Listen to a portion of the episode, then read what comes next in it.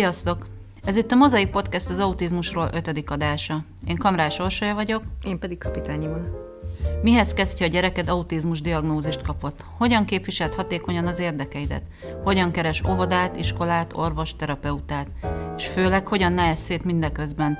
Adásainkban ilyen és ehhez hasonló kérdéseket boncolgatunk, és megosztjuk saját tapasztalatainkat arról, mi hogyan élünk együtt gyermekünk autizmusával.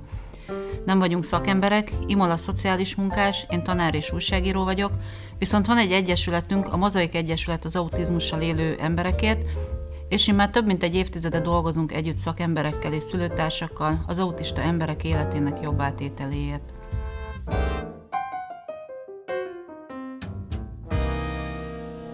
Mai adás témája az önszerveződés és a közösségi érdekérvényesítés, vagyis az, hogy hogyan képviselhetjük hatékonyan az érdekeinket az egyén szintjénél továbbmenve közösségként. Tanácsot adunk majd azzal kapcsolatban, mihez kezdjen az, aki hozzánk hasonlóan elhivatottságot érez magában ahhoz, hogy megszervezzen valamilyen közösségi érdekérvényesítő munkát. De természetesen azokhoz is szólunk, akik kevésbé érzik magukat agilisnek, viszont szívesen segítenének aktívan az autista emberekért.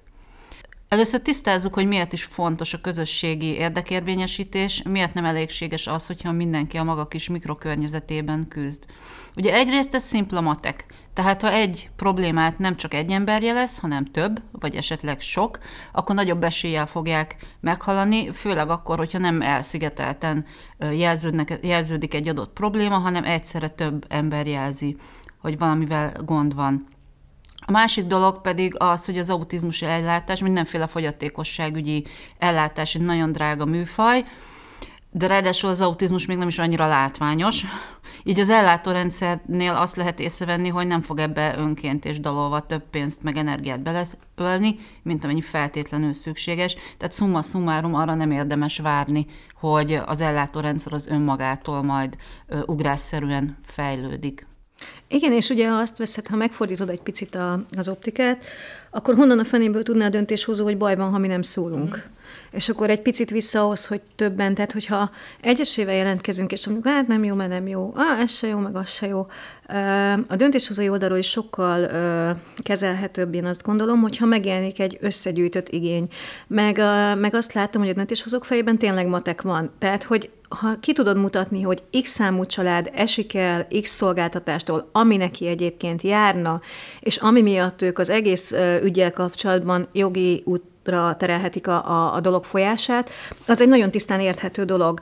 Tehát, hogy nem azért nem nem történik semmi időnként, vagy nem javul olyan tempóban az ellátás színvonal, hogy mi szeretnénk, mert a másik oldal nem akarja, hanem azért, mert nem úgy kommunikáljuk, ahogy ezt kellene. Tehát ez az érdekvédősdi, ez azért tud egy olyan szempontból hasznos dolog lenni, és nem ilyen harcolós, vagy nem tudom mi, hanem hogy így a, a kommunikációt egy mhm. picit jobban koncentrálja, átgondoltabbá teszi, és segíti azt, hogy a másik oldal megértse, hogy a mi fejünkben mi van.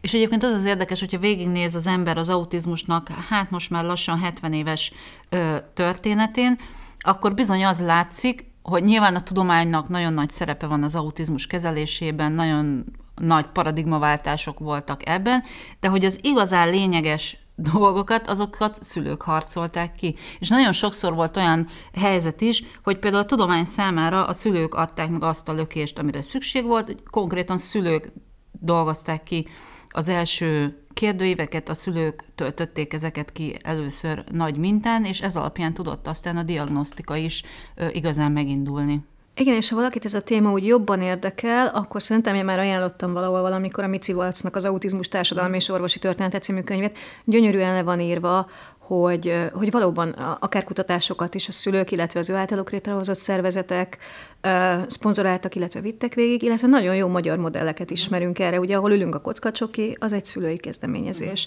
Eléggé hasznos, én azt gondolom, azoknak a családoknak, akiknek segítséget nyújt, illetve akár ha megnézzük a Magyarországon elérhető lakóotthonokat, autizmus ellátóhelyeket, ami megfelelő szakmai színvonalon működik, azoknak a jelentős hányada a szülői kezdeményezések nyomán indult az útjára.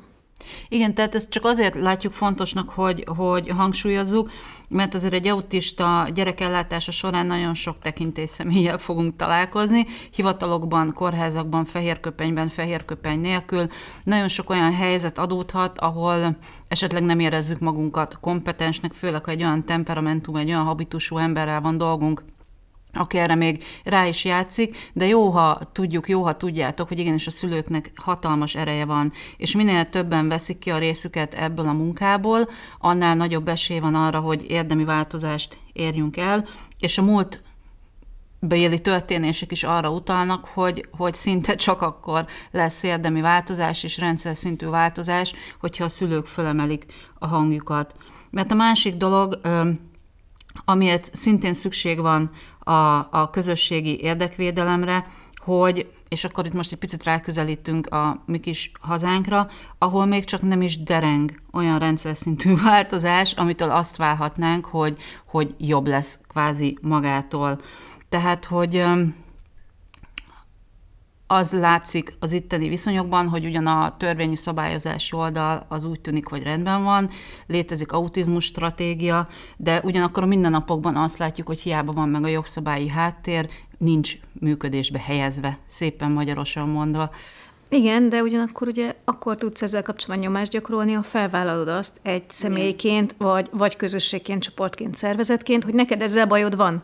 És ha te ezt felvállalod, akkor konfrontálni fogsz, az szinte biztos. Egy csomó mindent kell ezért csinálnod, leveleket írogatnod, vagy e-maileket, más szülőkkel beszélni arról, hogy pontosan mit is szeretnétek képviselni. Tehát ez egy elég melós dolog, és amit már említettem többször, hogy az, hogy kiírod a Facebookra, az nem játszik. Tehát, hogy döntéshozói oldalon megvan annak az útja módja, hogy hogyan dokumentálhatod, és hogyan jelezheted a jogsérelmeket, mert azt gondolom, hogy nem elvárható, hogy nem tudom, egy nem, most kit mondja hirtelen alapvető jogok biztosától, hogy ő a mi Facebook bejelentéseinket kövesse, vagy jegyzéseinket, és annak nyomán felgöngyölítsen mindenféle sérelmeket vagy hiányokat.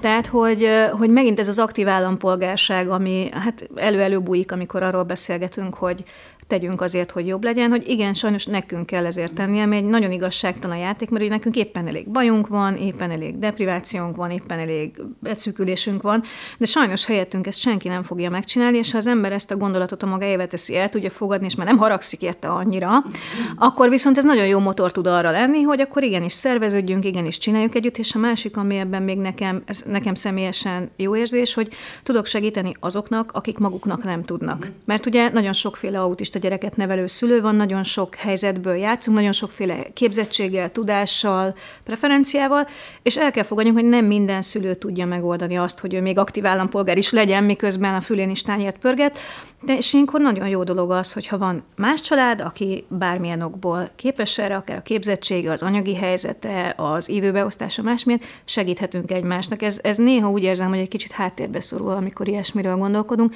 de akkor tudunk közösségként működni, hogyha ezt a fajta felelősséget is felvállaljuk. Én így érzem, aztán lehet ezzel vitatkozni. Uh-huh. Ö, nem, egyáltalán szerintem abszolút igazad van. És a másik, hogy, hogy annyi a feladat, hogy mindenkinek jut. Tehát, hogy, hogy nyilván mindannyian mások vagyunk, mások az erősségeink, más a vérmérsékletünk, de hogy tényleg annyiféle feladat van ebből adódóan, hogy, hogy mindenki tud hasznos lenni. Tehát azok is, akik nagyszájúak és átmennek a falon, és életelemük a harc és lendületesek, de azok is, akik, akik inkább abban jók, hogy csendes, pont egy szülőtárs használta ezt a kifejezést, hogy jó katonaként a, a fölvállalt feladatokat megcsinálják, és ott, ott dolgoznak a háttérben. Tehát tényleg mindenkit biztatnánk, és azért is született ez, a, ez az epizód, hogy mindenkit arra biztassunk, hogy, a saját környezetében tegyen ezekért. De hogy praktikusan egyébként erre tudok példát hozni, mert amikor a mozaik alakult, akkor ugye az úgy nézett ki, hogy voltunk ott többen, felbuzdultunk, hogy tegyünk valamit, Oké, okay, de szervezetet kell alapítani, majd később erről még ma beszélgetünk, hogy ez mennyire bonyolult, de hogy volt a csapatban jogász? Jogászházas pár, és akkor ők azzal járultak hozzá az, hogy a szervezet elinduljon, hogy szépen megcsinálták a bejegyzést, az alapítást, az összes mindenféle nyomvat papírmunkát, ami én akkoriban hozzá se tudtam még szagolni, ők ezt vállalták, megcsinálták, félért nem kértek érte. Szerintem ez nagyon jól mutatja, hogy nekik erre volt tudásuk, nekem szervezésre, a harmadiknak nem tudom mire, és így indultunk egyáltalán el, hogy mindenki beletette a saját tudását. Tegyük fel, hogy most minden hallgatóban fölébresztettük a vágyat, hogy ő tenni akar az autizmus ügyért, és a közösség élére áll, akkor jön a következő kérdés, hogy hogyan álljunk neki ennek. Hát erről én saját tapasztalatokat tudok elmondani, aztán vagy jó így, vagy nem jó. Amikor mi a mozaikot elkezdtük csinálni, meg amikor én egy picit aktívabb lettem azzal kapcsolatban, hogy ne csak a saját autizmusunkkal legyünk elfoglalva, hanem esetleg másokéval is, akkor még nem volt ennyire mm, elterjedt a, a közösségi média használat. Mm. És ugye nagyon gyorsan szembesültem azzal, hogy tudtam róla, hogy vannak szülők, akiknek vannak autista gyerekeik, és feltételeztem, hogy nekik is vannak igényeik és szükségleteik, és akár dolgoznának is azért, hogy ez jobb legyen. De ugye hála jó Istennek nem adják ki az elérhetőségeket boldog-boldogtalannak a, a gyerekorvosok és az iskolák és a nem tudom ki. Úgyhogy én szépen azt csináltam, hogy írtam egy hirdetést, hogy én ez és ez vagyok, itt és itt vagyok, ilyen és ilyen célból keresem szülők ismerettségét, egy ilyen három soros kis hirdetést, és biztos is mondjuk ezt a rojtos cetlit, aminek az aljáról le tudott tépegetni a telefonszámot, ott hagytam, és ezt elvittem a gyerekorvoshoz, elvittem a bölcsödébe, mert akkor még oda járt a kislányunk, suliba, mm, fejlesztőhelyekre, mindenhova. Nagyon-nagyon lassú munka volt, tehát ezért ha az ember eldönti, hogy szeretne valami ilyesmit csinálni, akkor azt gondolja, vagy én azt gondoltam, hogy holnap utántól már tódulni fognak a szülők, és mi egy nagy boldog egységként menetelünk, mint régen május 1-én az autizmus zászlai alatt. Nem ez történik, hanem így elveszi valaki a telefonszámodat, akkor négyszer elveszti, akkor gondolkodik, hogy felhívjon-e, vagy ne, aztán ír valamit, de szóval, hogy baromi hosszú évek alatt gyűltek össze azon a csatornán a szülők. Ugye nyilván most már az ember használ közösségi médiát, tehát ott is lehet. A lényeg az, hogy az első lépés az, hogy érdemes elkezdeni toborozni ö, szülőket. Az is egy jó kérdés, hogy egyáltalán kikkel akarsz te szervezni, és mi a csodát akarsz csinálni. Mert hogy közösségként nagyon sok mindent lehet ö, csinálni, mert lehet, hogy nekem csak arra van igényem, hogy ne legyek egyedül, és én jó kis szabadidős programokat szervezek, és mit tudom, vadasportba menjünk a gyerekekkel, meg állatkertbe, meg néha meghallgassunk egy előadást, de lehet ilyen kőkemény érdekvédő is, aki holnap után már tüntetni akar a parlament előtt, és nagyon nem mindegy, hogy mire keresel partnereket, és hogy milyen formában akarsz dolgozni. Tehát először mm, eldöntött, tehát keresel kontaktokat, ha vannak kontaktok, akkor velük érdemes beszélni arról, hogy mit is akarunk csinálni.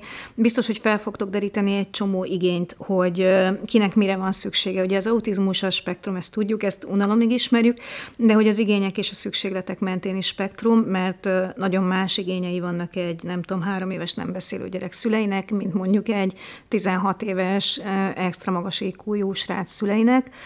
Ezeket nagyon nehéz harmonizálni, tehát azt gondolom, hogy az autizmussal kapcsolatos érdekvédelemben ez a legnehezebb, vagy az egyik legnehezebb, hogy kevés a forrás még mindig érdekvédelemre, ugyanakkor muszáj, tehát nem tudsz mindenre egyszerre lőni, el kell dönteni adott csoportba, tehát például a, a mi helyi szülőcsoportunkban is el kellett dönteni, hogy mi legyen az a cél, amiért dolgozunk. És akkor ilyen nagyon izgalmas, hogy a csapat tagjai hátra tudnak elépni. Tehát azt tudják el mondani, hogy oké, okay, most a 15-ből 7 anyukának, vagy 8-nak az a fontos, hogy az óvodákban az integráció jól megvalósuljon, és nekem hiába van iskoláskorú gyerekem, és hiába más a fontos, akkor is beállok egy aláírásgyűjtésbe, akkor is elmegyek a polgármesteri hivatalba, stb. Vagy mindenki a saját kis csontocskáját rákcsája, és képtelen a csoport együtt működni. Erre vannak technikák, módszerek, hogy ebből mi legyen, meg nagyon meghatározó az is, hogy kik alkotják a csoportot, hogy beengedsz például szakembert szövetségesnek, támogatókat, akik nem érintettek ebben, csak mondjuk valamit a rendelkezésedre akarnak bocsátani.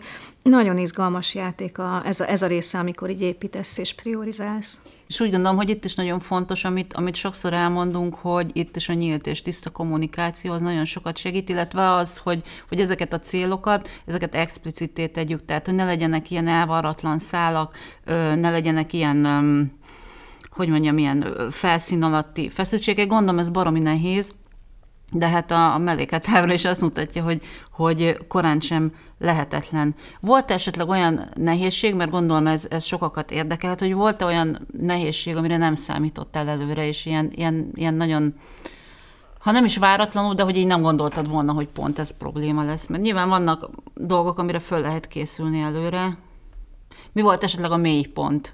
Ahol gondoltad esetleg valamikor úgy, hogy, hogy na ezt azért inkább nem csinálnám mégsem? Én nem tudok egy egy mélypontot meghatározni, mert ez egy folyamatos, nagyon-nagyon erős munka. Tehát, hogy amikor így elkezdünk közösségben gondolkodni, meg így szerveződni, meg ilyesmi, akkor, akkor azt kell tudni, hogy ez iszonyatosan sok munka. Tehát ha csak azt veszed, hogy ezek a dolgok úgy működnek jól, hogy legalább havonta egy találkozót összehívsz, itt nem elég a, az internetes kommunikációt, akkor működik jó, ha ismerjük egymást. És ez akárhány módszertani anyagot olvasol, erről mindenhol le van írva. Ez kell, hogy találkoz. Azokat szervezni kell, forrást kell keresni, kezelgetni a családokat, én azt érzem sokszor, hogy fáradt vagyok, nagyon sokan dolgozom ezzel, és nagyon kevés a látható eredmény. Ugyanakkor nagyon sok, szeretnék mellé pluszt tenni, tehát nagyon sok pluszt ad, amikor már az anyukák egymást keresik, már nem engem keresnek. Nehéz volt, amikor valaki nem tudott olyan módon hátralépni a, a prioritások mentén, ahogy én azt gondoltam, hogy minden józan ember csinálja. 16 éves nem beszélő srác fiaként én is dolgoztam a Miklósi mm, Ovik integrációján, mert, mert az volt a csapatnak az igénye. Nem mindenkinek ment ez jól, ez engem elszomorított, de igazából ez egy folyamatos munka, és egy egy mély pont nincs, nincs, nem tudok mondani. Az, az egy izgalmas játék, hogy amikor elkezdesz közösséget építeni, akkor, akkor nyilván van a fejedben valami azzal kapcsolatban, hogy mire hozol létre közösséget. De ugye ennek van egy rendszere, és hogyha én azt szeretem, ha ez demokratikusan működik. Tehát nem én vagyok az, aki megmondja, hogy mit csinálunk, hanem a közösség mondja meg, a csoport mondja meg, hogy mit akarunk. És konkrétan az én fejemben például nagyon erős érdekvédelmi ö, irány volt, mert én azt gondolom, hogyha az államnak vannak forrásai arra, hogy óvodákat, iskolákat tartson fent, hogy fejlesztéseket ö, ö, nyújtson, akkor ne a szülőknek kelljen ezt létrehozni. Mert, mert miért? Tehát, hogy az ő dolga, a jogszabály hozzárendeli, akkor neki a dolga, és igen, nekünk csoportként e, nyomást kell gyakorolnunk a döntéshozóra, hogy ez meg is történjen. Miközben ez a csapat, amit, amit sikerült e, talpra állítanunk többünknek, és együtt vagyunk, és ez nagyon jó, e, sokkal inkább abba az irányba indult el, hogy inkább hozzunk létre egy fejlesztő központot, inkább legyenek szabadidős foglalkozásaink, mm. és akkor ugye nagyon a helyén kellett tudni kezelni a saját nem kicsi egómat, hogy én hiába gondolok mást, én hiába szeretnék mást, ha a csoport így dönt, akkor ez az irány. Ez sem mélypont egyértelműen, csak ez is egy olyan izgalmas dilemma, amit, amit végig kellett játszani ahhoz, hogy működjön tovább, úgyhogy most éppen az érdekmédelmi vonal abban a csoportban, amivel én dolgozom öt éve, hát nem kifejezetten erős. Beszéljünk egy picit a, a konkrétumokról, a törvényi háttérről, hogy milyen um, lépések kellenek, milyen nehézségek várhatóak. Még egy picit az elején, bocs, tisztába tenném ezt, hogy hogyan is néz ki az érdekvédelem, vagy hogy milyen módon lehet ezt csinálni, mert ugye majdnem mindannyian ismerjük, vagy remélem, hogy ismerjük, tudjuk, hogy van egy ilyen autisták országos szövetsége, vannak mindenféle éfoész, ilyen zsebek, azokat nem ismerem annyira, ők az értelmi fogyatékossággal élők segítői. Tehát vannak ezek a hivatalos, ilyen fehér galléros érdekvédelmi szervezetek, amikről tudjuk, hogy ott általában nagyon koncentrált szakmaiság van, nagyon magasan kvalifikált emberek dolgoznak ott, egy-két nem tudom hány diplomával, a saját szakterületüknek a jó tudói, de azt is látjuk, hogy ez egy pici elit. Uh-huh. Tehát, hogy itt, itt egy, e, bocsánat, egyszeri mezei szülő labdába se rúghat. Az a fajta közösségszervezés, amit én szeretek, és amiről én beszéltem, az meg arról szól, hogy bevonjuk az érintettet. Tehát adott esetben a szülő is ott van, és elmondja a véleményét, és ami nagyon meglepő a szülőknek, hogy feladatot vállal. Tehát nem az van, hogy ahogy például ezek a nagy szervezetek megpróbálják kiszolgálni az igényeket, hanem hogy bizony-bizony a szülő tesz is azért, hogy változzon. Persze, ez melós, de a cserébe viszont ő is benne van a, a balhéban, tehát hogy ő is sajátjának érzi mindazt, ami történik, nem egy, egy alanya ennek az egésznek, hanem egy, egy cselekvő részese. És ez, ez nagyon fontos szerintem, mert, mert nem várhatjuk el azt, hogy minket csak úgy kiszolgáljanak ezek az érdekvédelmi szervezetek, bármennyire is ugye arra van berendezkedve, nem tudom hány néhány éve a mi világunk, hogy majd mások megoldják, nem fogják mások megoldani, mi oldjuk meg. Tehát amiről én beszélek, az alulról szerveződő közösségekről szól, ahol a nyolc általános takarítónő ugyanolyan teljes értékű tag, mint autista gyereket nevelő szülő, mint az öt diplomás másik, aki szintén autista gyereket nevelő szülő. Oké, okay, ezt fontosnak éreztem elmondani, meg hogy csapat, meg munka, illetve hogy ez is egy izgalmas tapasztalás volt, amikor én nagyon mázlista vagyok, mert nyertem egy pályázatot, a Civil Kollégium Alapítványtól, most meg nem mondom melyik évben, de nagyjából öt éve, ami kifejezetten közösségszervezésről szólt. Egyébként így ez az egész közösségszervezősdivel kapcsolatban a Civil Kollégium Alapítvány honlapján rengeteg anyag van ingyenesen elérhető, hozzáférhető, azokat én így javaslom böngészgetésre annak, akit a téma érdekel. Azért kaptam a fizetésemet egy évig, vagy másfélig, hogy, hogy szervezzek egy élő közösséget abban a, a, a körben, ahol én gondolkodtam erről, és le kellett interjúztatnom egy csomó szülőt. És nagyon szépen ment addig az interjú, amíg arról beszélgettünk, hogy mi hiányzik, mi nincs, mekkora a gyerek, hogy beszél vagy nem. És hát nem ennyire direkten, nem megkérdeztem, hogy ő mivel tud hozzájárulni ahhoz, hogy, hogy ez a csoport létrejöjjön, és hogy az működjön. És a legtöbb szülő nem értette a kérdést. És ez nekem nagyon ijesztő volt, hogy mi van? Tehát, hogy mindenki bele tud tenni valamit a közösbe. Voltak, akik nagyon jól értették, tehát van például egy anyukám, őt nagyon-nagyon kedvelem, olyan élethelyzetben van, hogy, hogy nagyon sokat van otthon. Ő azt mondta, hogy oké, okay, ő ugye nem tud a napi teendői miatt nekem, mit tudom én, szórólapozni, vagy ilyesmi, de az internetet például nagyon szívesen figyeli. Ugye ebben a körben, ahol itt dolgozunk ezzel a csapattal, az önkormányzatoknak a rendeletei például nagyon fontosak. Ő azt vállalta, hogy az adott települések önkormányzatainak nyomon követi a rendelet változásait. Értitek, hogy nincs benne pénz, nincs benne semmi, gyakorlatilag az idejét adta, meg a figyelmét adta, mindenki bele tud tenni, de az, hogy nem is értjük azt, hogy nekünk bele kéne tenni, azért az szerintem nagyon-nagyon gázos, és akkor innen átnyergelhetünk a szervezet alapításra. Aha mert ez meg a másik, hogy ez is ilyen, ilyen csodának tűnik, hogy akkor alapítunk egy egyesületet, és akkor majd jó lesz. Hát nem lesz jó.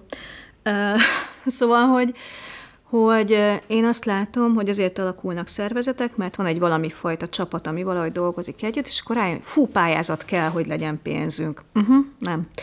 Mert hogy attól, hogy te most egyesület vagy, és nem csak a, nem tudom, baráti kör, attól neked nem lesz ö, több pénzed, mert ö, a pályázatot meg kell írni, az egyesületet fenn kell tartani, ahhoz mondjuk marha jó van egy jogászod, meg egy könyvelőd. Az, a civil szervezetekre nagyon komoly szabályok vonatkoznak. Ezeket be kell tudni, egyrészt ismerni kell, másrészt be kell tudni tartani. Tehát mondjuk a, nekem a hajam hátrál hogy az adatkezeléstől a pénzkezelésen át a nem tudom meddig, nekem a, a mi egyesületünkben le kell szabályozni a működést. De hogyha azt nézed, hogy jogszerűen hogy tudsz működni, akkor így, és még azt is el kell mondjam, hogy ez nem butaság. Tehát egyáltalán nem baj, hogy nem dobálhatja bárki az adatainkat szanaszét, egyáltalán nem baj, hogy nem, nem tudom, haigálhatom a pénzt a lakásom bármelyik sarkában, ami nem az enyém. Azt akarom ezzel mondani, hogy azzal, hogy létrehozunk egy civil szervezetet, megint nagyon nagy adag munkát vállalunk magunkra, és automatikusan nem fog egy jó működést garantálni, vagy nem fog bevételeket garantálni. Ezt ugyanúgy ki kell tanulni, mint ahogy bármilyen más szakmát, hogy, hogy civil szervezetet üzemeltes, de hogy az eleje az az, hogy, hogy a PTK-ban meg van határozva, hogy hogyan csináljuk ezt. Most már sokkal egyszerűbb, mint, mint 2011-ben, amikor mit csináltuk. A bíróság.hu van hozzá űrlap, illetve ha valaki komolyan forgatja ezt az egészet a fejében, akkor én a nonprofit.hu-t javaslom neki, mert ott ö, embernyelven, tehát nem jogszabályul, Aha. minden szükséges információ meg van írva, pro és kontra, van ilyen menüpont, tegnap néztem, mikor készültem a mára, hogy egyesületet vagy alapítványt mm. inkább, hogy mi a különbség, hogy előnyök, hátrányok. Szóval, hogyha valaki szeretne alapítani szervezetet, akkor, akkor tegye, de tudja, hogy nagyon sok dolga lesz vele. Mm. Egyébként hasznos szerintem körülnézni először, és megnézni, hogy van-e már működő szervezet a környéken, és ha szeretnénk valamit elérni, akkor inkább oda bekapcsolódni, és ott a saját igényeinket, tudásunkat betenni a már folyó munkába, mert egy friss civil szervezetnek bizonyos szempontból kevesebb lehetősége van, mint egy már működőnek. Jó, és akkor egy picit forduljunk is rá most már a Mozaik Egyesületre. Erről beszélünk egy picit konkrétan. Bennem az a kép él, hogy ott vagyunk a korai fejlesztő központ budai házának a játszóterén, és akkor ott zsezsegnek a gyerekek körülöttünk, eszik a homokot, meg a, meg a szokásos, és akkor ott alapítunk egy, egy egyesületet. Én nem árulok el nagy titkot, azért ennek a motorja főleg te voltál, illetve még egy-két szülő, tehát nem én voltam ott sem a, a munka élharcosa, de az egész egy ilyen nagyon izgalmas kaladnak indult, és abból, hogy itt ülünk és erről beszélgetünk majdnem tíz évvel ezután, sőt, több mint tíz évvel ezután. 2011-ben alakult. Akkor Már kilenc... az ülés az régebben volt, Igen, mert az... ugye elég sokáig tartott létrehozni ténylegesen, tehát jogilag létrehozni. Tehát, hogy az a lényeg, hogy az, hogy erről még beszélünk, és itt vagyunk, ez, ez azt mutatja, hogy ez, ez tényleg egy, egy izgalmas kalandnak volt a kezdete. Na de beszélj egy picit arról, mutasd be az Egyesületet, hogy milyen apropóból, milyen célra jött ez létre. Ezt nem lehet, hogy erről már beszéltünk, de nagyon szívesen elmondom akárhányszor, hogy volt nagyon régen egy Early Bird uh-huh. című vagy nevű képzés, ami egy nagy, Angliából ide származott, nagyon jó, jó minőségű szülőképzés volt, nem mondtam ki most, hogy pontosan mit tartalmazott, mert sajnos Magyarországon jelen pillanatban nem elérthető, úgyhogy csak a szívét fájdítanám mindenkinek, aki vágyik rá. Ez se véletlen egyébként nagyon magas forrásigényel dolgozik, nagyon kevés családdal, és ugye tudjuk, a pályáztatók jobban szeretnek nagy számokat látni, ha pénzt adnak. Ez van, ezt kell szeretni, de hogy az akkor ott volt. és nagyon jó csapat kovácsolódott össze, mert ott azt hiszem, hogy fél évig, három hónapig vagy fél évig dolgoztak, azt hiszem hat családdal Igen. egy körbe, és azért ennyi idő alatt úgy megismeri az ember a másikat, és jó csapat volt, jó volt együtt, akartuk tartani a kapcsolatot, először csak ilyen early bird találkozókat szerveztünk, ahol csak megnéztük a másikat, hogy hogy van, meg igen, meg a gyerekek a fehér kavicsot, meg a homokot rendezték át a játszótéren, és hát nekem volt egy nagyon erős tapasztalásom, amikor egy olyan anyukával találkoztam a, a Petya Óviába, akinek iszonyatosan nagy szüksége lett volna ugyanarra a tudásra, amit mi is megkaptunk, mert szerencsénk volt, de, de nem volt már early bird. Tehát megkérdeztem azokat, akik nekünk is tartották, hogy akkor mikor, és mondták, hogy bocs, kifutott a pályázat, nincs tovább. És nagyon szomorú lettem, mert azt láttam, hogy ha ez az anyuka megkapná ugyanazt az információt, amit mi is megkaptunk, akkor klasszisokkal jobb lenne az életminőség az egész családjának, tehát hogy baromira kell neki, és akkor egy picit felszívtam magam, meg megkérdeztem pár szülőt, és megkérdeztem, hogy ne hozzunk el létre erre mi egy szervezetet. Mert hogy volt valami, már nem emlékszem, és nem akarok butasságot mondani, hogy hát valaki megtartotta, valaki más meg meg akarta Magyarországon honosítani, de hogy Isten igazából ennek nem volt gazdája.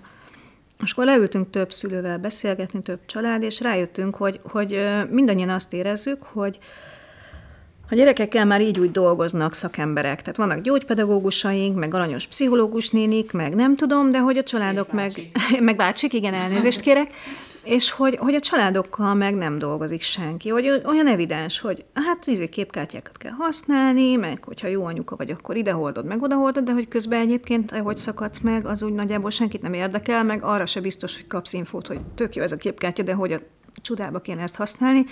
Újra mondom, nem rólunk van szó, mert mi ugye akkoriban megkaptuk ezt a fajta tudást nagyon vastagon, de hogy egy csomó családnak meg nem jut. És akkor abban maradtunk, hogy csináljunk egy olyan szülőszervezetet, ami kifejezetten a szülőknek az informálásával, meg a képzésével foglalkozik. Tehát mi, nem mi vagyunk azok, akik cuki autistáknak árulunk, nem tudom, mi van most 2020, 12, 18, december 18 árulunk szívecskés matricákat a benzinkúton, vagy kitűzőket, vagy nem tudom, miket árulnak most, meg nem mi vagyunk azok, akik a cuki autista gyerekekkel dolgoznak, hanem mi a cuki és kevésbé cuki szülőkkel dolgozunk, és nagyon boldogan csináljuk ezt, mert szerintem a szülők hatalmas erőforrás, meg nagyon-nagyon jó emberek, és megérdemlik a figyelmet. Uh-huh. Úgyhogy erre hoztunk létre szervezetet, és akkor szerettünk volna early bird tartani, de az előbb említett okok miatt ezt nem tudtuk, és elindultunk abba az irányba, hogy akkor mi dolgozunk ki képzéseket.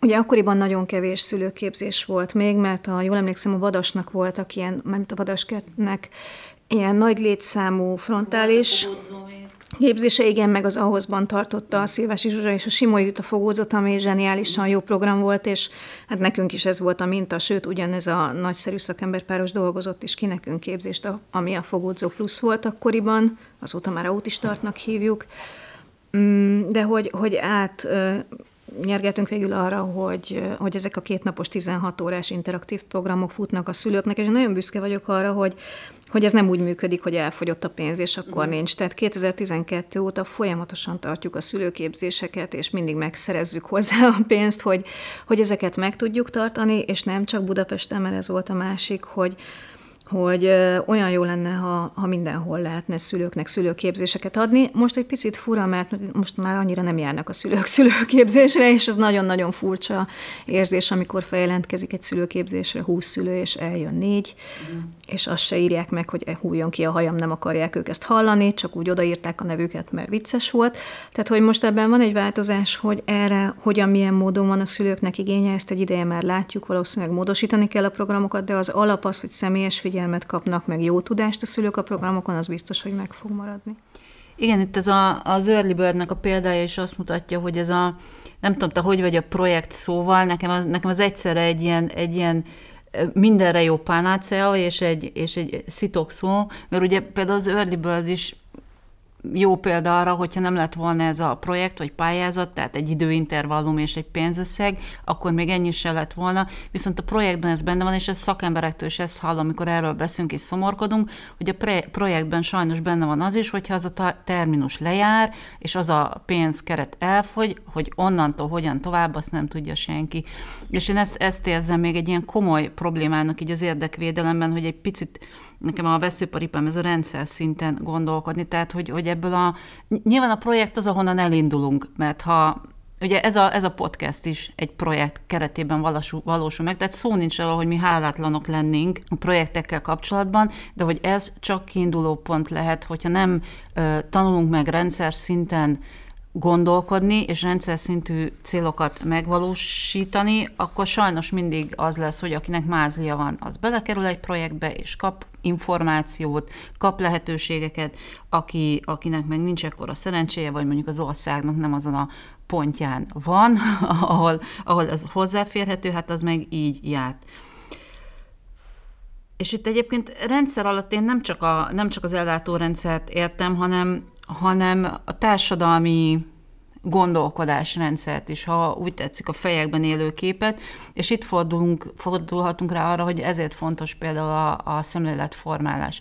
Tehát azért csináljuk például ezt a podcastet is, mert az, ahogyan az ellátórendszer alakul, az onnan indul ki, hogy mi van a fejekben, és ahhoz, hogy, ahhoz, hogy rendszer szintű el, változásokat tudjunk elérni, ahhoz a fejekben is kell változásokat kiváltani. Nem tudom, ez a projektes ez egyébként érdekes, mert ahol úgy működik, hogy addig tart a minőségi munka, ameddig tart a forrás, ott én azt érzem, hogy egy picit fordítva gondolkodunk. Tehát, mm. hogy például a Mozaik Egyesület nem nagyon szokott azért megírni egy pályázatot, mert lehet. Tehát, hogy nem tudom, mennyire lesz ez így érthető, de de hogy, hogy csak azért, mert kijött az aktuális új NEA pályázat, én nem fogok odaülni és és kitalálni, hogy ebből mi legyen, hanem én tudom, hogy mit szeretnénk csinálni, és egyébként ugyan egyes szem első szemébe beszélek, mert nekem ez a természetes, de általában azért egy elnökséggel ezt megbeszéljük, szülőcsoporttal megbeszéljük, és utána ahhoz keresek forrást, amit csinálni szeretnék. Ha ahogy most például ennél a pályázatnál is volt egy jó ötleted, Orsi, és ezt látszott, hogy meg is akarod csinálni, műsortervet is küldtél, amitől én teljesen boldog voltam, és akkor utána megnéztem, hogy de honnan lehet erre esetleg forrást találni. És nem tudom, eltelt x hónap, mire pont kijött ez a pályázat, pont benne volt, és akkor megírtam, de oké, okay, ezzel kaptunk egy lehetőséget. Elindítottuk, lepróbáljuk, most azt látjuk, hogy mi ebben nagyon jól érezzük magunkat, mire ez, ez adásba kerül ez, a, ez az ötödik adás, addigra már tudni fogjuk, hogy egyébként akik hallgatják, azok mennyire elégedettek vele, de hogy most azt látjuk, hogy szeretnénk folytatni, és akkor most nem az lesz, hogy kifut az x5 adás, amire van forrásunk, és utána szomorúan sóhajtozva azt mondjuk, hogy fú, mi ezt nagyon szeretnénk folytatni, folytatni, hanem már most azon törjük a fejünket, hogy mi legyen a következő öt adás témája, ezzel kapcsolatban nyugodtan lehet nekünk írni az összes elérhetőségen, hogy kit mi érdekel, illetve hogy honnan szerzünk erre forrást, hogy ki mit tud ebbe beletenni, hogy hogyan működhet ez jól. Nem tudom, hogy mennyire érted, mert kicsit messze tekerektem a, a mondandótól, hogy ahol azt látom, hogy, hogy addig tart a munka, amíg van forrás, az nekem egy fordított gondolkodás, tehát ott, ott a cél lett az eszköz, és, és az egész úgy, vagy az eszköz lett a cél, bocsánat, tehát hogy ugye a, a, a bevétel, a forrás, amiből dolgozol, az az eszköz annak, hogy megvalósíthasd a munkádat. De hogyha csak azért írsz, vagy szerzel forrást, mert éppen most van, akkor, akkor megfordult valahogy az egész, akkor nem jól gondolkodunk, de ez megint csak egy szubjektív vélemény, tehát én senkit nem akarok minősíteni. Én, de... meg, én meg ennél sokkal, hogy mondjam, szigorúbb vagyok a rendszerre. Tehát, hogy én úgy gondolom, hogy ez a, ez a gondolkodás, amit te is mondasz, hogy így most egy picit direkt erősen fogalmazok, hogy picit így fordulunk a pénz szak felé, és ahol valami kis pénz sejtünk, ahhoz megpróbálunk gyártani valamit. Egyrészt nem gondolom, hogy mindenki így működik,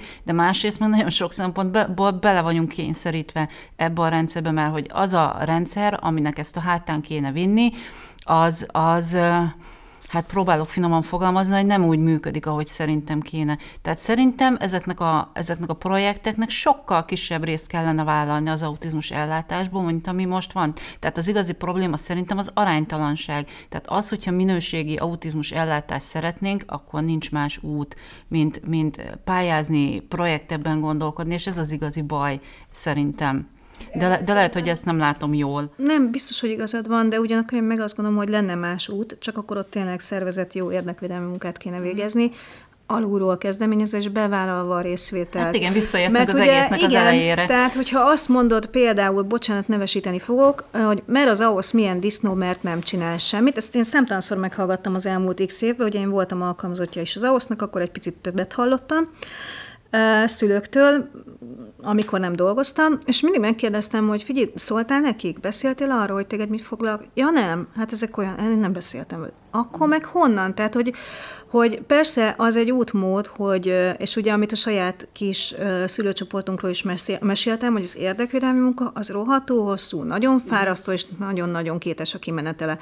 Az, hogy csinálunk egy civil szervezetet, olyan majd valahogy majd lesz, az sok esetben egyszerűen könnyebbnek tűnik, mert kevésbé konfrontatív, mert mi történik? Az egyik oldalon bevállalod azt, hogy fájtolsz azért, hogy jobb legyen, és bevállalod, hogy a polgival mondjuk összeveszel, vagy nem tudom, elmész az LBH-hoz, vagy valamit csinálsz, ami egyértelműen csúnya gesztus, a másik oda meg, jaj, olyan jó fejvet csináltál egy alapítvány, és fú, annyira aranyosak, itt ah. ú, ide lehet hozni a gyerekeket, és akkor mi annyira jók vagyunk. Tehát, hogy érzed a kettő között a különbséget. Személy szerint én az érdekvédelmi vonalat szeretem, de, de olyan jó lenne, valahogy ez a kettő tudna együtt működni, csak az meg olyan szinten forrásigényes, hogy az Isten pénzes se elég, hogy egyszerre nyújt szolgáltatást, és közben végez érdekvédelmi munkát, illetve van ebben időnként egy olyan csapda, hogy az adja a forrást a működésedre, akivel szemben érdekvédelmi munkát végzel, ami azért egy csúnya kurfli. Van egy könyv, amit úgy is szerettem volna ajánlani, de ezt fel kell olvasni, mert annyira nem vagyok okos, hogy fejből tudjam.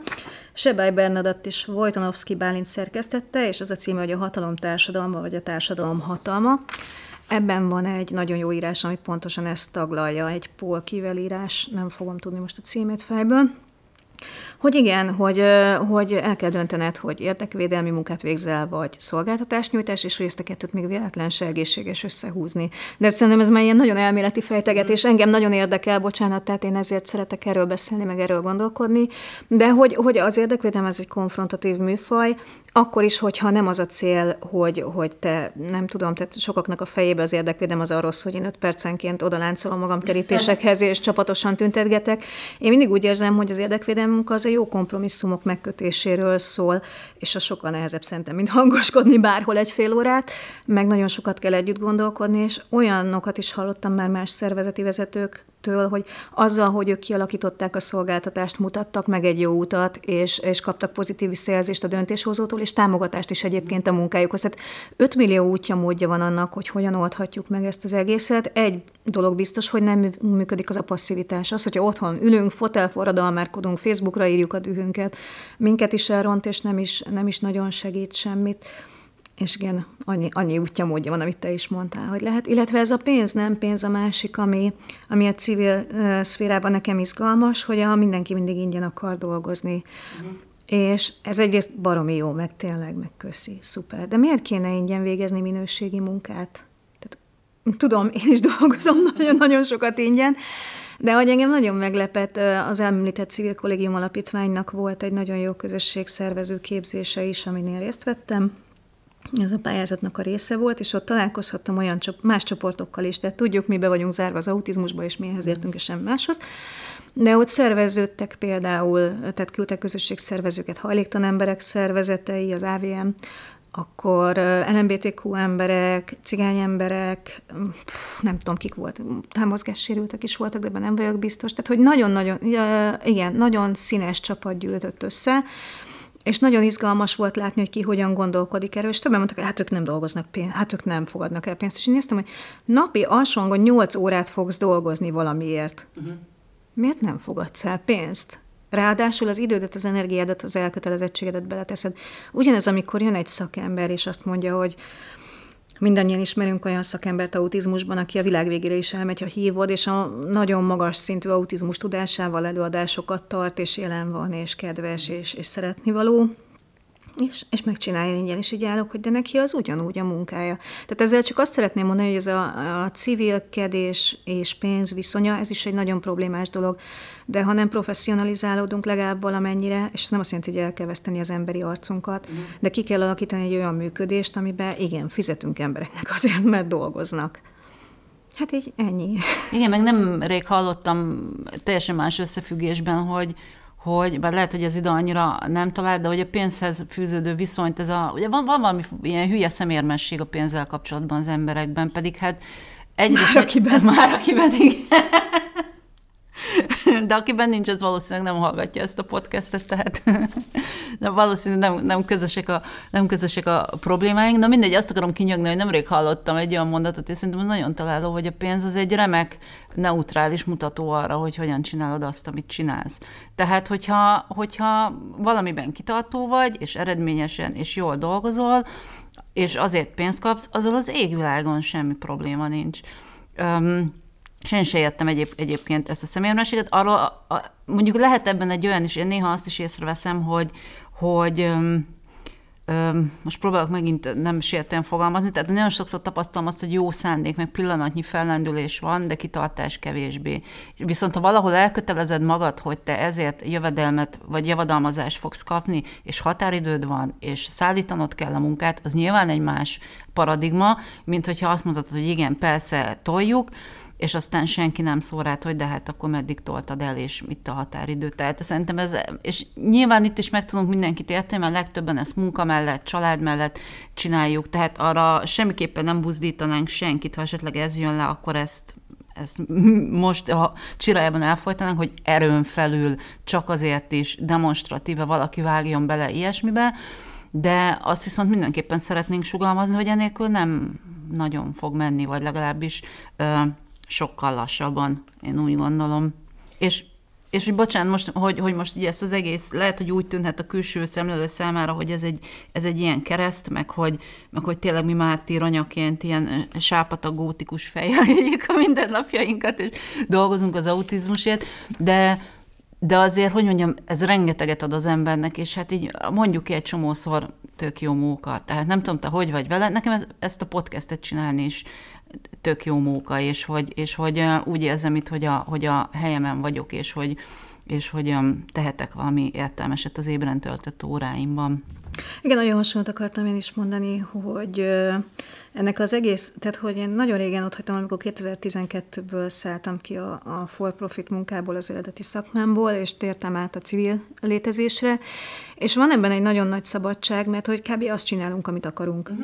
Uh-huh. határokon belül, meg amit a, a csapat, akivel dolgozunk, dönt. De hogy nincsenek olyan kötöttségeim, akár szociális munkásként, mint mondjuk egy családsegítőben dolgozó, jó szándékú, jó takaró embernek, akit tudjuk, iszonyatos administratív kötelezettségek nyomasztanak, mindenféle számok, meg mutatók, hát a pedagógusok ügyeiről te tudsz beszélni, de hogy egy civil szervezeti vezetőként meghatározhatom nyilván a, csapat többi tagjával együtt azt, hogy mit akarunk csinálni, hogy podcastet akarunk csinálni, akkor csináljunk, hajrá, tehát, hogy nem tudom, kutatást akarunk csinálni, akkor csináljunk kutatást, húrát csináljuk. Tehát, hogy marha nagy szabadság van ebben az egészben, ugye, ami nagyon bizonytalan az, hogy mit fogok én ezzel megkeresni. De én meg ezt szeretem, hogy, hogy lehet csapatban dolgozni, és hogy tényleg nagyon-nagyon kevés a megkötés. Jó, akkor Tegyük fel, hogy azért még mindig maradtak olyanok, akik nem gondolják, akik nem vettük el a kedvét.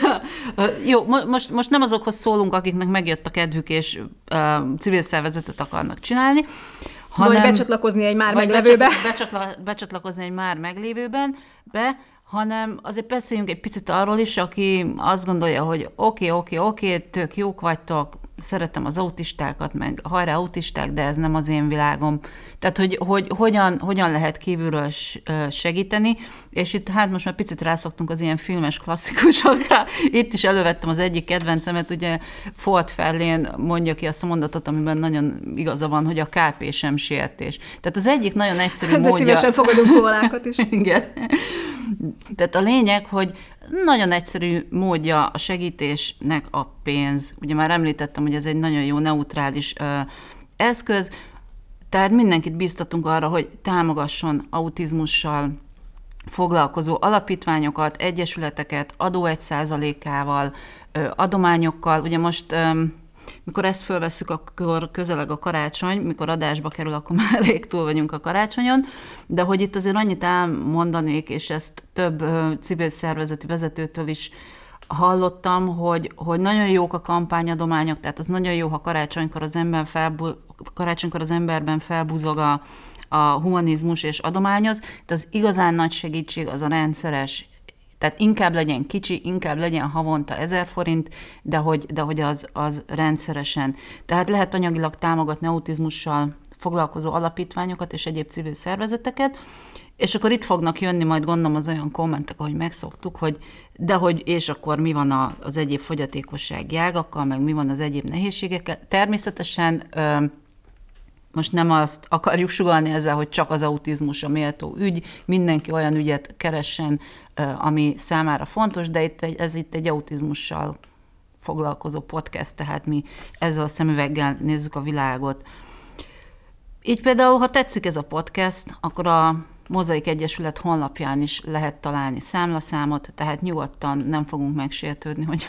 Na, meg én, én azt látom, hogy személyes kötődés alapján adományoznak, tehát a mozaiknak a most már majdnem tíz éves működése alatt nagyon büszke vagyok rá, kettő darab olyan támogatója van, aki rendszeres fix összeget utal havonta, nem nagyot, de például nem tudom, egy bőven kijön belőle fél évnyi könyvelésünk ennek a két uh-huh. úriembernek az utalásából, ezúton is nagyon köszönöm nekik.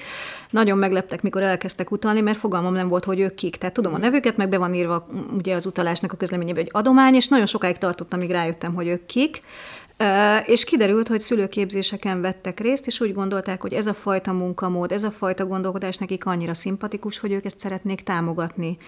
Uh-huh. És kifejezetten arról szól a mese, hogy ők személyes szimpátia alapján, ugye a szimpátia itt nem nekünk szól, hanem a tevékenységünknek alapján támogatnak minket fix összeggel, és ezért tényleg nagyon hálásak vagyunk, mert ugye van az egyesületnek egy csomó olyan költsége, ami így csak így van egy könyvelő és, és társai, de akár szórólapkészítés, bármi.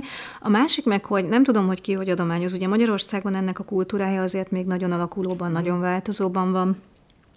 De például most karácsony előtt kaptunk egy olyan megkeresést, és nagyon jól esett nekem, hogy tudjuk mindannyian, hogy kik azok autizmusban, azok a nagyon nagy szervezetek, akiket mindenki ismer, és ezért általában azért ők az adományok fogadói nem véletlen magas szintű jó munkát végeznek, tehát jó helyre megy az adomány. De hogy ez az ominózus megkereső kifejezetten azzal hívott föl, hogy olyan szervezetet keresett, ami nem a nagy szervezetek, hanem valami kicsi, tájékozódott, megnézte, hogy mi mit csinálunk, van ismerőse, aki részt vett már nálunk programon, és ezért szeretne minket támogatni.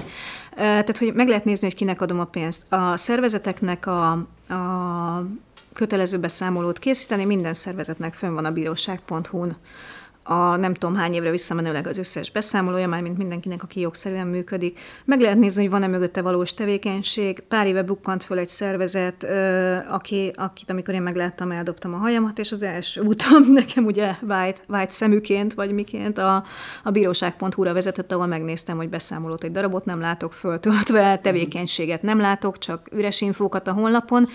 Ennek alapján nyilván én ki is alakítottam egy képet erről a szervezetről, Mindegy, tök mindegy, de hogy azt akarom ezzel mondani, hogy vannak lehetőségek arra, hogy tájékozódjunk arról, akinek adományozunk, és hát mindenki maga dönti el, hogy kinek szeretné, tehát ezt csak megerősíteni. Tudom, hogyha valaki éppen pénzed akar támogatni civil szervezeteket, akkor nagyon széles a paletta, és nagyon szubjektív a döntés, hogy milyen, milyen preferenciák alapján kit támogat. Én biztatok mindenkit, hogyha lehetősége van, akkor támogassa a civil szektor szereplőit, mert hogy eh, rájuk is fér, meg, meg nagyon sok jó, jó gondolat van ott, amit az állami szektor időnként egyszerűen a saját kötöttség és merevsége miatt nem is tud megvalósítani, úgyhogy hajrá civilek lehet őket támogatni.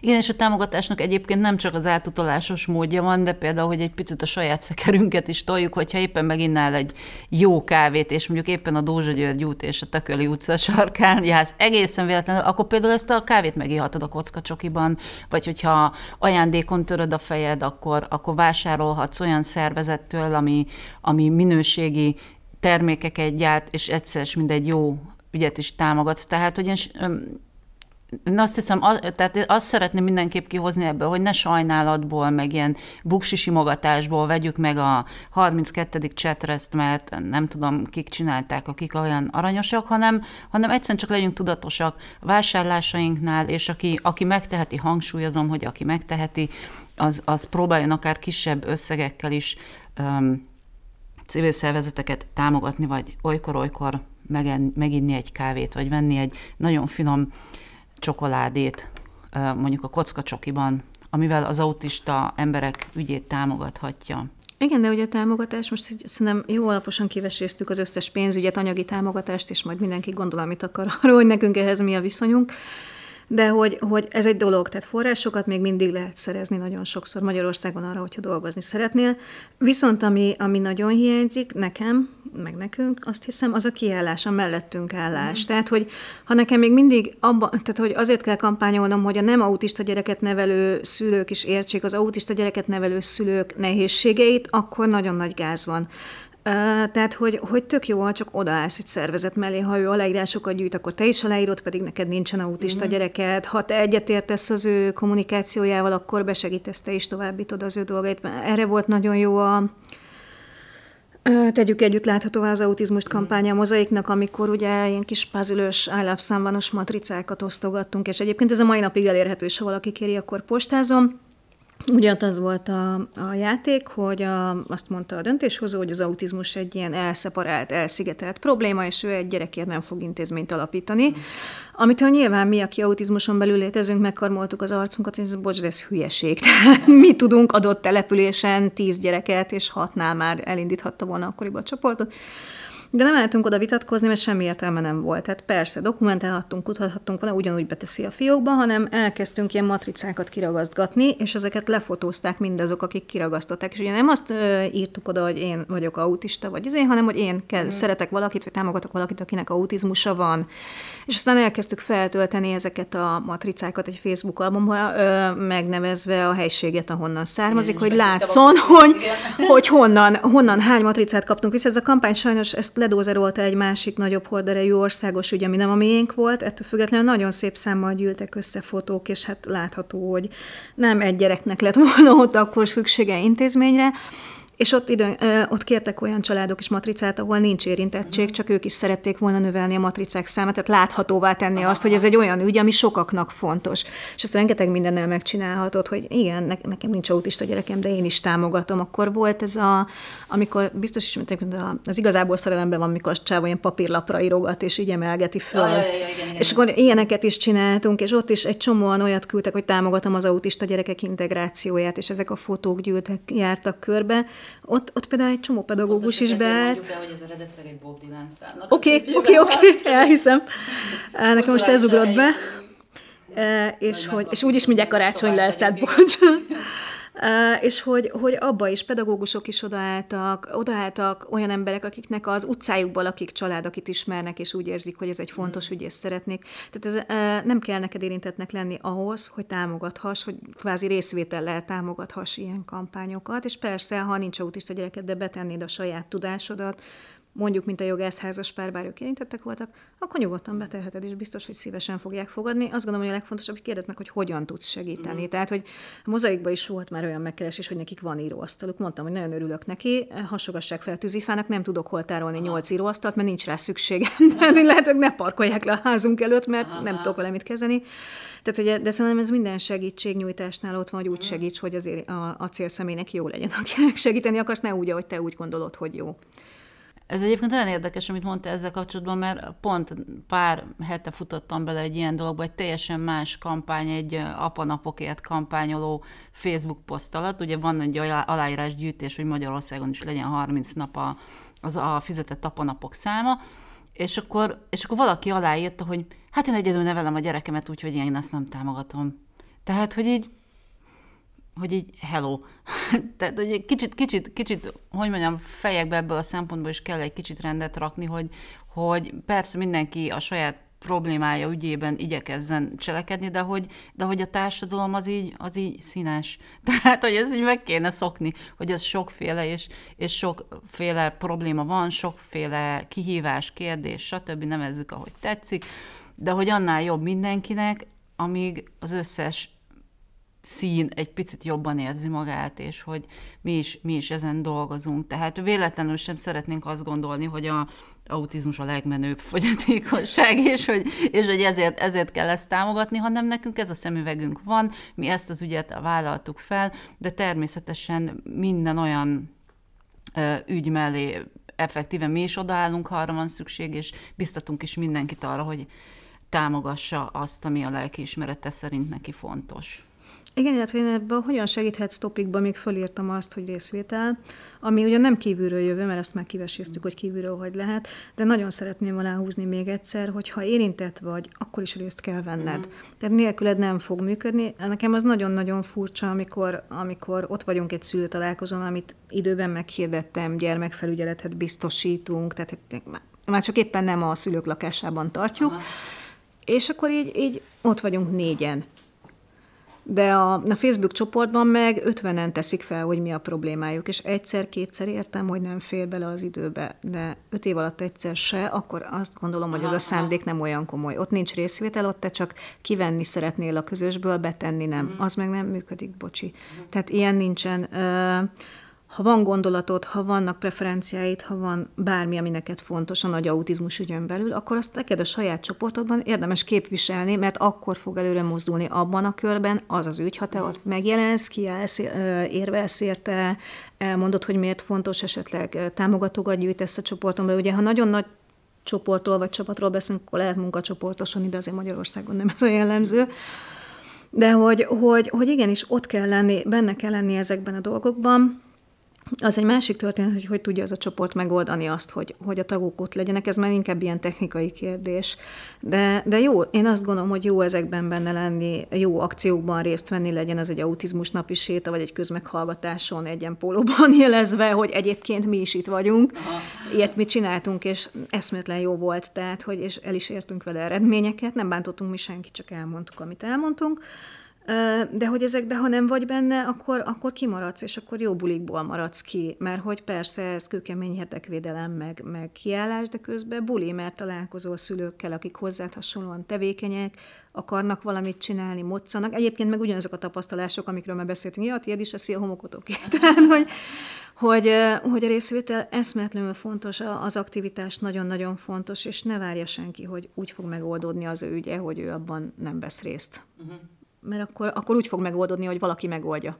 És a nem biztos, hogy ez neki, neki, neki az jól fog esni, és utána már hiába megy a nyafogás, meg a nyűnyögés, hogy de neki nem így, mert nem szólt. Tehát, hogy bocs. Szólni egyébként rengeteg módon lehet. Tehát a, a mi szülőcsoportunkban is van olyan anyuka, aki szinte soha nem jön el, mert tudom, hogy nem tud eljönni. Tehát ott nem arról szól a mese, olyan helyen lakik, nehezen jut oda a nagyon rossz anyagi körülmények között, mindig a fejünkben van, hogy neki mi kell, de egyszer-kétszer azért vele is beszéltünk, egyszer-kétszer azért ő is megjelent. És onnantól mi tudjuk, hogy mik az okok, de ha nem ismerem, azt se tudom, hogy ő van, csak a Facebookon kommentelget, hát meg lesz a helye. Bátorítok mindenkit arra, hogy vegyen részt a közös munkába, csatlakozzon csoportokhoz, és, és legyen együtt a, a, a többi szülővel abban, hogy, hogy jobbá tegyék azt, ami most van, és úgy tegyék jobbá, hogy neki is jó. Ez volt a Mozaik Podcast az autizmusról ötödik adása. Az említett források linkjét és egyéb információkat megtaláljátok a leírásban.